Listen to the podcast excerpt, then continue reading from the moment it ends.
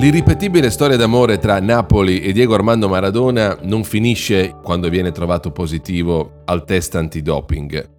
L'inizio della fine, che è esso stesso la fine, risale in realtà a oltre sei mesi prima, ovvero inizio novembre del 1990 e alle notti, giorni convulsi, caotici, contraddittori, che portano alla sfida decisiva degli ottavi di ritorno di Coppa dei Campioni sul campo dello Spartak Mosca. È una storia che ci catapulta in un mondo e in un calcio d'altri tempi. La partita si gioca il 7 novembre 1990 nello stadio principale di Mosca che oggi conosciamo con il nome di Luzhniki ma che al tempo è ancora intitolato a Lenin. E siamo praticamente a un anno dalla caduta del muro di Berlino e l'olocausto nucleare, come lo definirà poi Gorbaciov, sta per essere disinnescato con la fine della guerra fredda. Il grande freddo, però, tra i dirigenti del Napoli, l'allenatore Bigon e Maradona c'è e come. Solo pochi mesi prima il Napoli ha conquistato il secondo scudetto, ma già dall'inizio della stagione i segnali non erano stati positivi.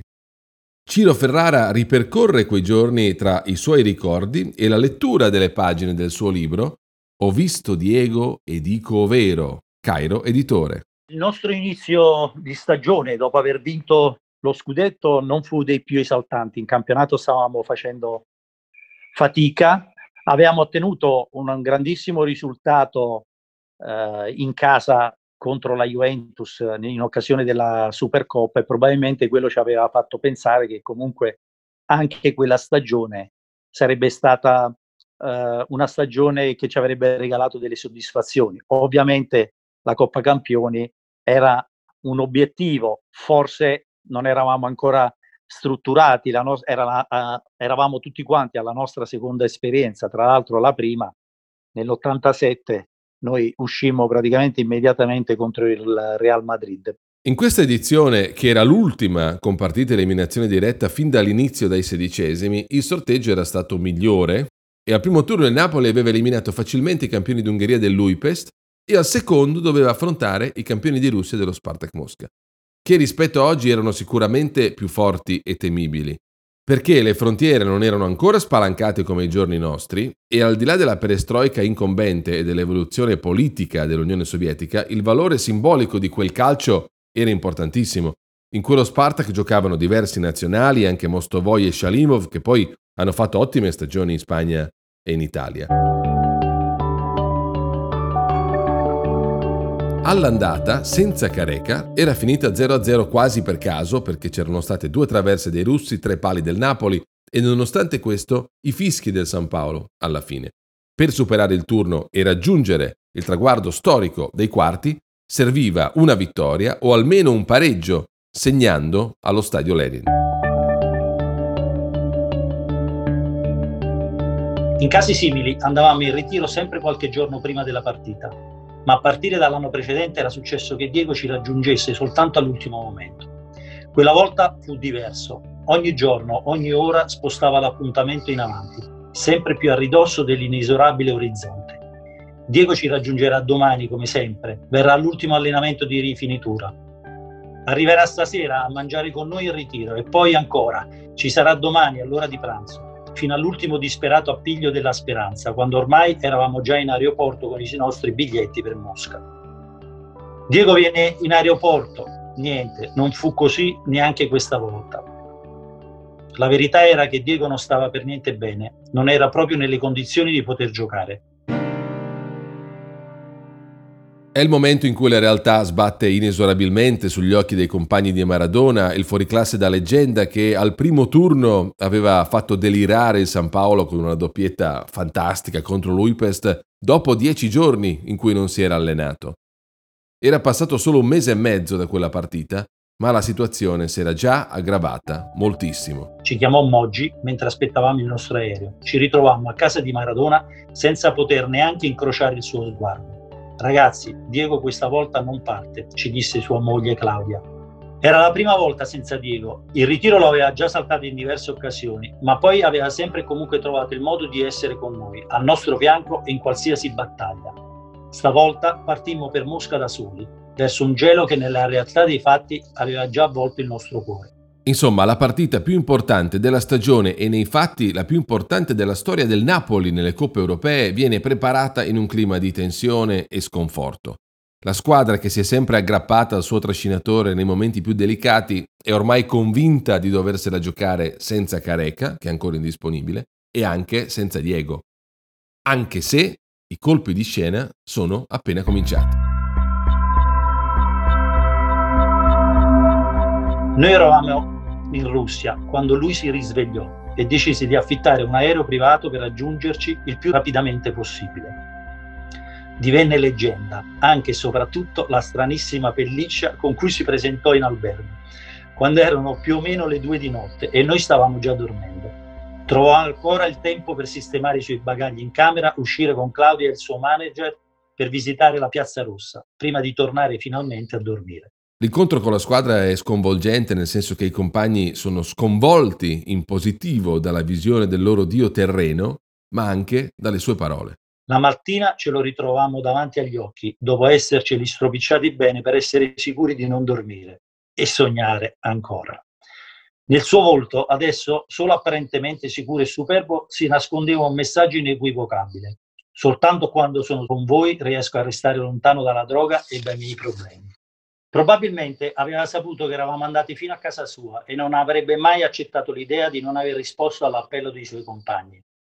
Ancora una volta la squadra, i dirigenti e l'allenatore erano di fronte tutti al dilemma più grande, che si era già presentato in altre occasioni, cioè nella partita più importante è giusto accettare un'altra volta l'ennesima la violazione delle regole in nome della eterea superiorità tecnica di Diego? Non era la prima volta che Diego magari scendeva in campo in condizioni fisiche sicuramente non, non ottimali, ma molto spesso però anche in quelle condizioni ci ha fatto vincere delle, delle, partite. Quindi di conseguenza per noi quello era un appuntamento importantissimo e senza dubbio avremmo voluto averlo uh, in, campo, in campo con noi.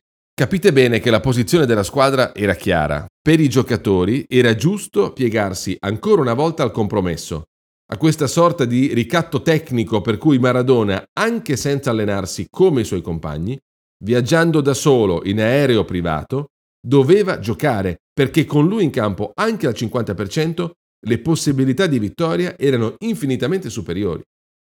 Ma la risposta della società quella volta fu no. Il presidente Ferlaino, Luciano Moggi, direttore generale, e Alberto Bigon, allenatore, non ne potevano più e avevano deciso. Diego Armando Maradona andò in panchina, in una partita che avrebbe potuto portarci per la prima volta nella storia fino ai quarti di finale della Coppa Campioni. Per noi era un punto di riferimento e di conseguenza cercavamo fino all'ultimo che lui comunque arrivasse. Quella fu forse un po' la goccia che fece traboccare il vaso perché, perché la società ovviamente prese una decisione forte. Eh, noi, come ho detto, l'avremmo voluto in campo perché per noi era troppo importante. Anche Diego avrebbe voluto giocare subito dall'inizio, ma c'era un'altra cosa ancora più importante per lui. Sapeva di aver esagerato e quel che contava nel suo animo inquieto era la consapevolezza di poter riconquistare il perdono delle persone che considerava amici. Il resto, tutto il resto, aveva ormai un valore relativo. Il gesto che lui ha fatto eh, per noi valeva molto di più di quelle che potevano essere delle, delle scuse. Non c'era bisogno perché con Diego bastava uno sguardo. E così, perdonato dai compagni ma punito dalla società, Maradona, avvolto in una coperta di lana, si siede in panchina in una gelida notte di inizio novembre a Mosca. Al suo posto, con il numero 10, gioca Gianfranco Zola, il centravanti, e Beppe Incocciati che arriverà lì, a un passo dalla storia. Io in quell'occasione presi un palo che insomma grida ancora vendetta perché insomma eh, c'era neve sul campo, questa palla pre- prese una traiettoria scivolosa e andò a finire sul palo, eh, era gol sicuro, invece disgraziatamente uscì fuori insomma, nei minuti finali, non credo, quindi quello serviva, era un gol che serviva sicuramente al passaggio sicuro del turno. Quello del clima non è un dettaglio. Quando pensate a una partita a Mosca non dovete immaginarla ai giorni nostri coi campi riscaldati, l'erba mista naturale sintetica, l'abbigliamento termico resistente alle basse temperature, lo stadio moderno, le scarpe coi tacchetti ultra tecnologici. Nel 1990 si giocava ancora solo con la calzamaglia di lana e si bevevano bevande calde in panchina per tenere alta la temperatura corporea. Quindi pensate quanta differenza avrebbe fatto in quel contesto il talento fuori categoria di Maradona in buone condizioni psicofisiche.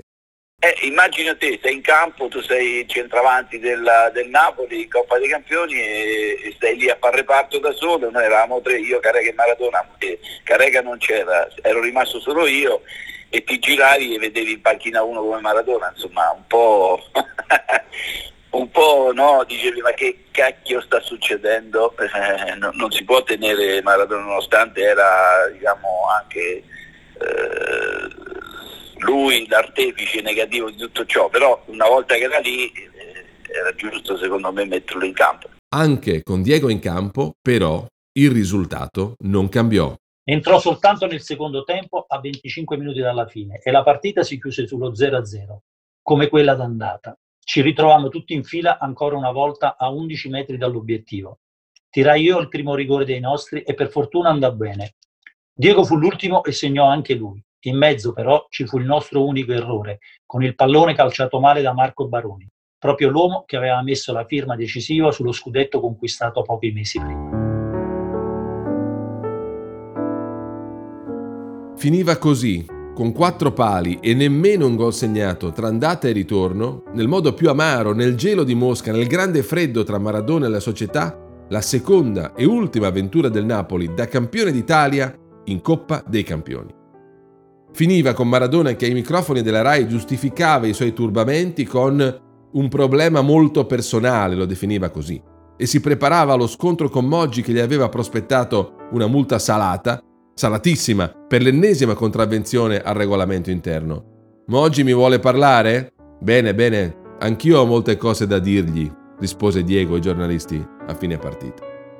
Tra i dirigenti e la stella, in mezzo c'era ancora una volta la squadra, che pure era incapace di trovare la chiave per risolvere i tumulti personali di Maradona.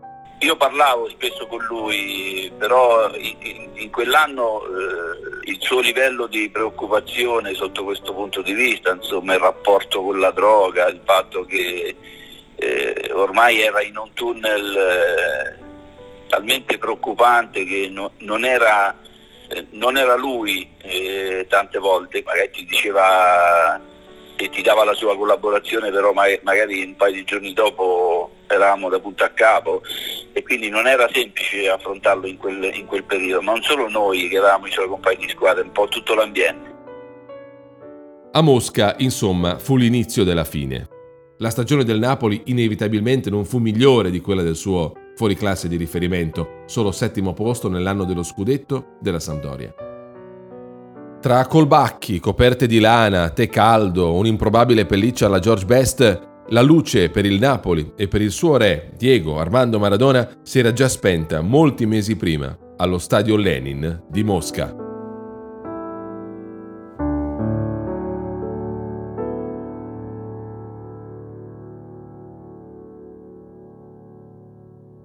Io c'ero è una produzione Dopcast.